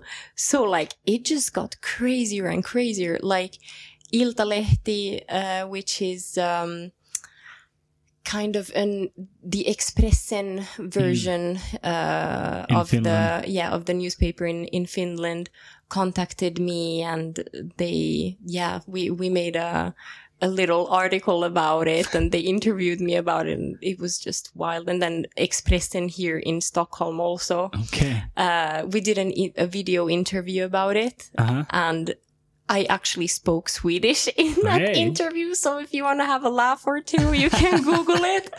No, no Nice. jokes aside, it went really well. Um, so, but yeah, it, it, it it's just wild. Like it's, it's, it grow, grew Yeah. so much like by the hour. And yeah, I've never seen anything like that. So, what does this do like to your to your life? Is it just a random fun event and you got a little bit of a spotlight, or does it this like change what you do on social media or or affect you in any way? Yeah. Um. So it it depends a bit where you want to take it, I guess. Mhm. Um. Because when this happened, I was a bit like, huh, like, but should I start taking this seriously and Yeah. like post more? And um, that's a bit what I did. Like, I I did like a few videos here and there, Mhm. but I quickly understood it does require a lot of time yeah. and like oh yeah.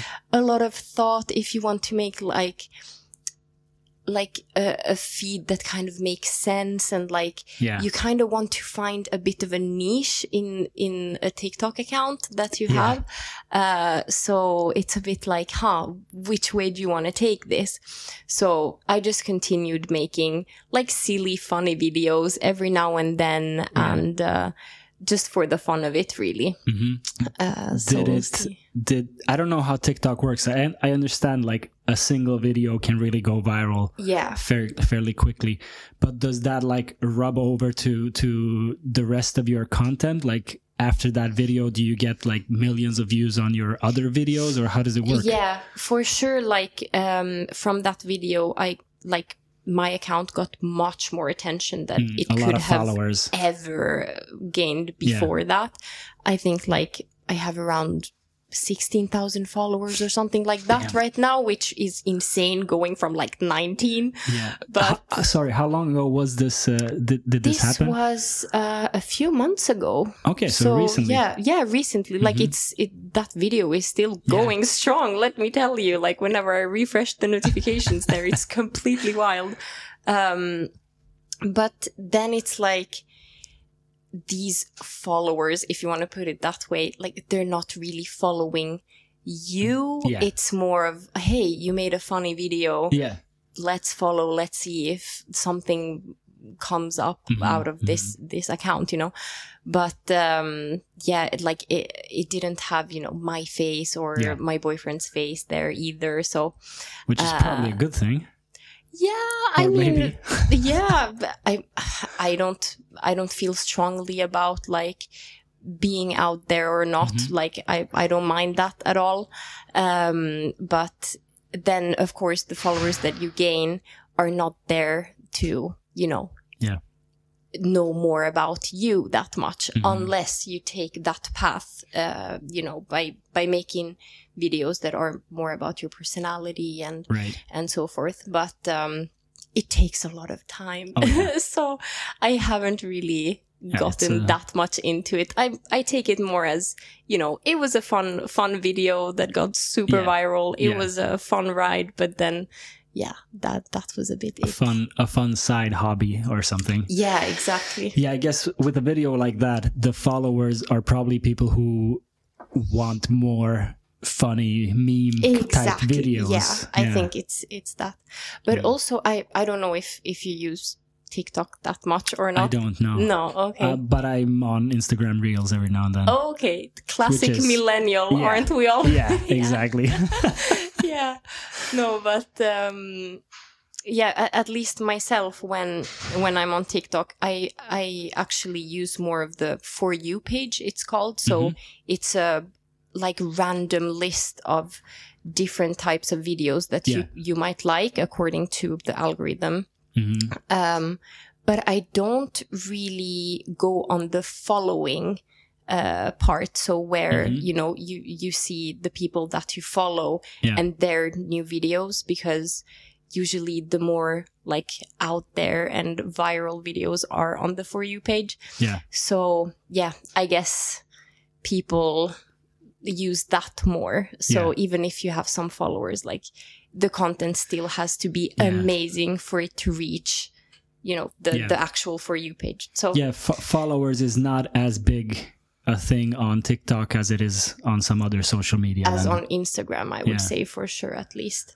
yeah, I'm yeah. I'm I'm scared of it all. Yeah, Like, it's I- a bit intimidating.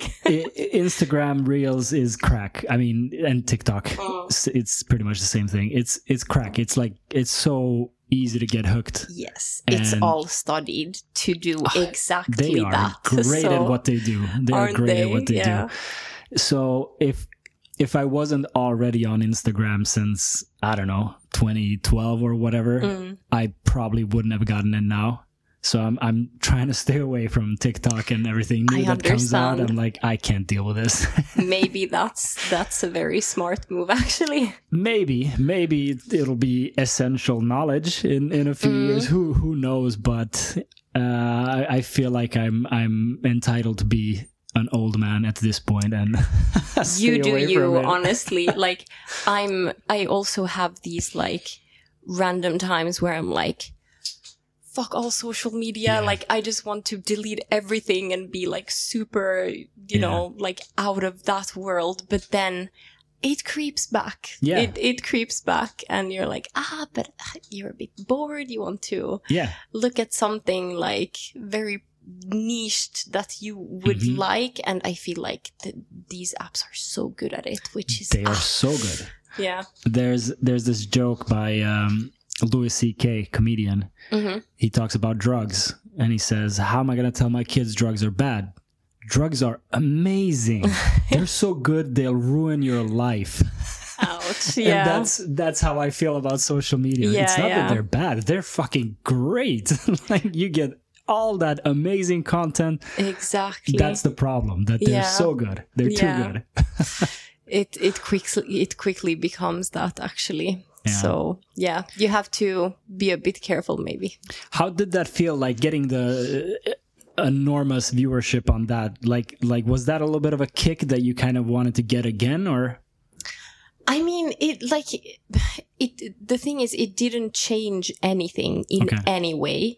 Like my life was obviously still just what it, exactly it was before, yeah, but um, but especially because actually in in Scandinavia you don't get paid from TikTok.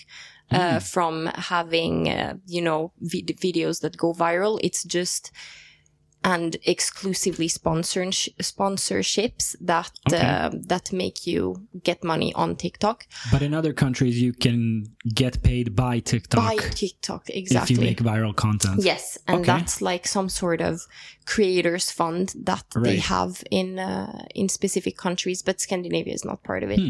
So like that already, like you're obviously you're not doing it for the money, but you know wouldn't some hurt. Exactly it wouldn't hurt exactly if something like this would happen Yeah. again you're like ah but it would be nice like you're giving so much exposure you know Yeah. so then that that's uh, I'm I don't know I'm conflicted about that because it Mm. makes so much sense that the people who bring 60 million people to TikTok should get yeah like somehow It makes com- sense. yeah because that's what people go to the platform for.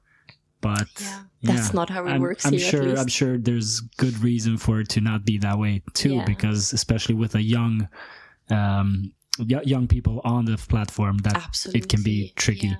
for sure. Um, okay, so it didn't change much for you. No, didn't change much, but you know, it's it's still a fun, a, a little fun fact. Yeah. uh, that is that is always funny to talk about. Um, but uh, yeah, it's it's still all the same. but Yeah. it's it, it was really fun. Back That's then. good. That's good. Could you imagine this happening to you when you were like 13? Oh my goodness. That is yeah, that's actually a good question. Mhm. How how would like an not to say underdeveloped brain, but like still like a child's Yeah. brain react to something that huge? Yeah. That's very, very difficult actually. I think it's of course it it would have been completely different. Like you Mhm. would have taken it like this life altering moment, Yes. you know, and like maybe maybe chasing towards doing that Mhm. Again and like becoming quite obsessed with maybe that attention also. Yeah. It, it Um, would have literally been the biggest thing you have achieved. Yeah, yeah, age. exactly. And it would feel like this is, you know, what you want to achieve because Yeah, the digital world and the real world are so intertwined now. for sure. a Yeah. 13 year old doesn't have a sense that it's different. You know? Absolutely. No, that's that's a really fun question actually.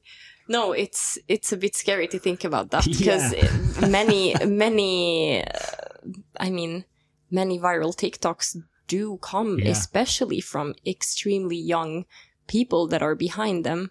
Um and I mean it's very much US based. Mhm. so it it it comes from there and just being also so um like when you're young you're so what's the word now Impressionable? Impressionable exactly Mhm. with whatever content you see Yep. and there being so many like products also out Mhm. there on TikTok that you get like really overloaded with Yeah. uh, so yeah, it's a bit tricky there for sure.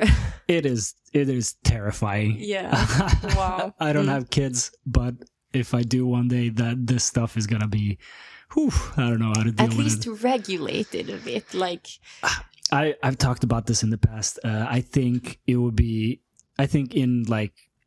30 years or whatever we're gonna look back and be like holy shit how did we allow kids on social media yeah. like we're gonna look at it the way we look at you know um, how they were giving allowing kids to smoke cigarettes when you know Yeah, yeah, 50 yeah. years ago or whatever exactly. Yeah. or, or you know cough medicine that had cocaine in it it's like we're gonna look at social media like that in the future at least i hope we will yeah, but then it's it's so intertwined with Mhm. with the entertainment that that kids get. So it's it's so difficult to yeah to to get away from that too. So it is. yeah. but we should Yeah. I really think we should. I think we're we're creating something that is going to be difficult to untangle Yeah. Exactly. um, by allowing kids on social media and just allowing them to have smartphones at a very early age. I think it's for sure. it's dangerous. Yeah, just just looking at kids at restaurants. I mean, Mhm. I totally understand that it's so easy to like hypnotize your kid Oh, with, absolutely. you know, like uh, whatever cartoons or whatnot. Just, just yeah. Yeah. But it's also kind of crazy to see like two years olds Yeah. so connected with the digital world already. Um, Yeah, I mean, I was telling you earlier, like Instagram Reels to me is crack. Like I struggle Mm. getting off of it. I need to like you know have a hard limit. Like I, I'm gonna I'm gonna see five more reels, then I'm done. that's so true. Same And here. I'm I'm 34. like So, I can't imagine a, a, a 10 year old the kind of discipline that's required. For sure. For sure. Yeah. I'm I'm scared of all of that stuff. Yes. I don't know. I, I'm I, I'm probably exaggerating a little bit, but when it comes to I feel like everything would be so much easier if it wasn't for kids. Mm. As soon, no, for sure. As soon as kids are involved, it's like Yeah. you have to double check everything and and rethink things because uh, it's it's such an impressionable audience that you really have to keep that in mind. I'm reading this book. It's called uh, Unrestricted Warfare. hmm and it is about it's written by I think it's two uh, colonels like Mhm. army people in the Chinese army Uh-huh, right. and it's written in back all the way back in 1999 and talks about like how an inferior superpower is to beat a superior superpower or like richer Mm-hmm. Yeah. in that sense superior like richer and more technologically advanced hmm um, and why the inferior superpower needs to do unrestricted warfare, mm-hmm. which means not just you know weapons and and that kind of stuff, but find use everything they can as weapons. Yeah. And it is so disturbing to read that now and see like it it pretty much talks about what TikTok is Yeah. and how that- it's going to be utilized, which and it was written you know 24 years ago. Exactly. Um, But super like contemporary still. Oh man, Yeah. it's it's kind of disturbing. I, I I read something yesterday and highlighted. It's like you have to use uh, new technology that's going to be close to um, the the user base Yeah. that they don't like even consider a weapon. I'm like, oh man, that's so spot on. That's so spot on. Uh, so Yeah, there's a lot of theories like that that that you know that TikTok is used in that way as a as a weapon. And Yeah. uh, It's it's where you least expect it, kind of. who knows, man? Who knows? Like I don't I don't I don't pretend to know enough uh, about this topic to Mm. to to be able to say anything on it. But why wouldn't it be? Like Yeah. Yeah. that's that's just the way uh, the world works. Exactly. Um, Yeah, that that reminds me of uh, I don't know if you've uh, seen that Black Mirror Oh, is uh, is back in the game I with season six. yeah, I, I haven't seen any of the new episodes. Oh, okay. But I've seen that it's out. Yeah, it's oof. Oh man, some disturbing stuff. Let Oh, me yeah. tell you. I can imagine. As I always, Black Black Mirror. Black Mirror delivers. Yeah. for sure. That's great. That's great. Uh, it's been a while since they dropped new episodes. Yeah, it's been like- a few years. I have had to wait years for this, so finally it's here. Like we made it into a whole thing. Me and my boyfriend, like nice. obsessing over each episode and like really talking about it, which I Ah. Yeah. love talking and like having discussions about, Yeah. you know, episodes and movies and, and whatnot. And I mean, oof, you could talk hours about Black Mirror. It's, Oh, yeah.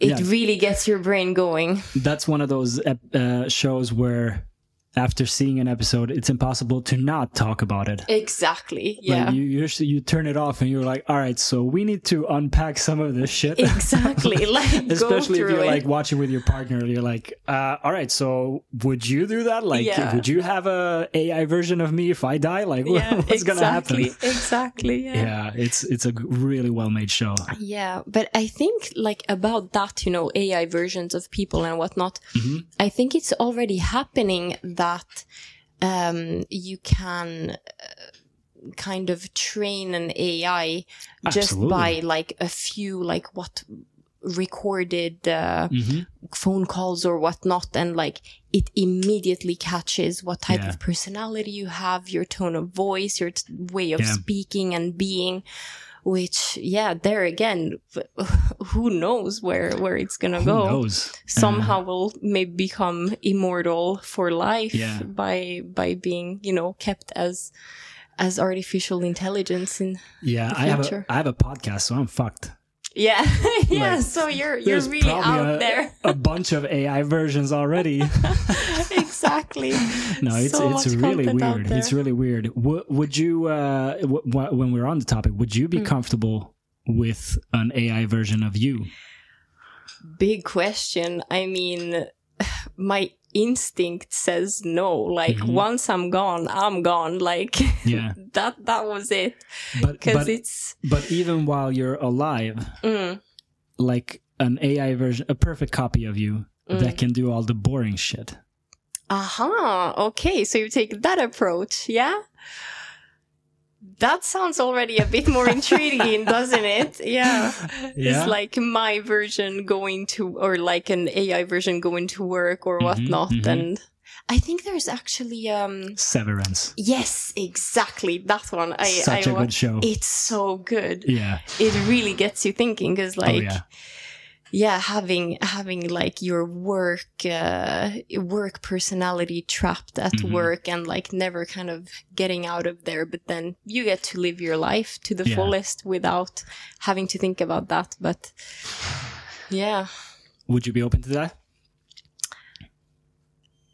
i would want to say no because in the end like everything that you're doing first of all hopefully i i will i will and i am enjoying what i do for work so Mhm. that that i think is a big part of life also um but i like i don't want to say that work is life but it is it is an important part. part. and Yeah.